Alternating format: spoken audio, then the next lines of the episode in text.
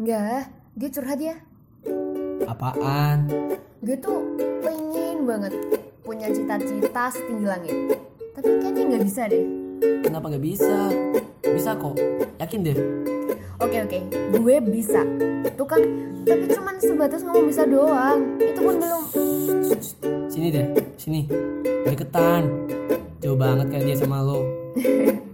eh bocil, Ya, nggak apa-apa kok kalau sekarang lo belum nemuin passion lo.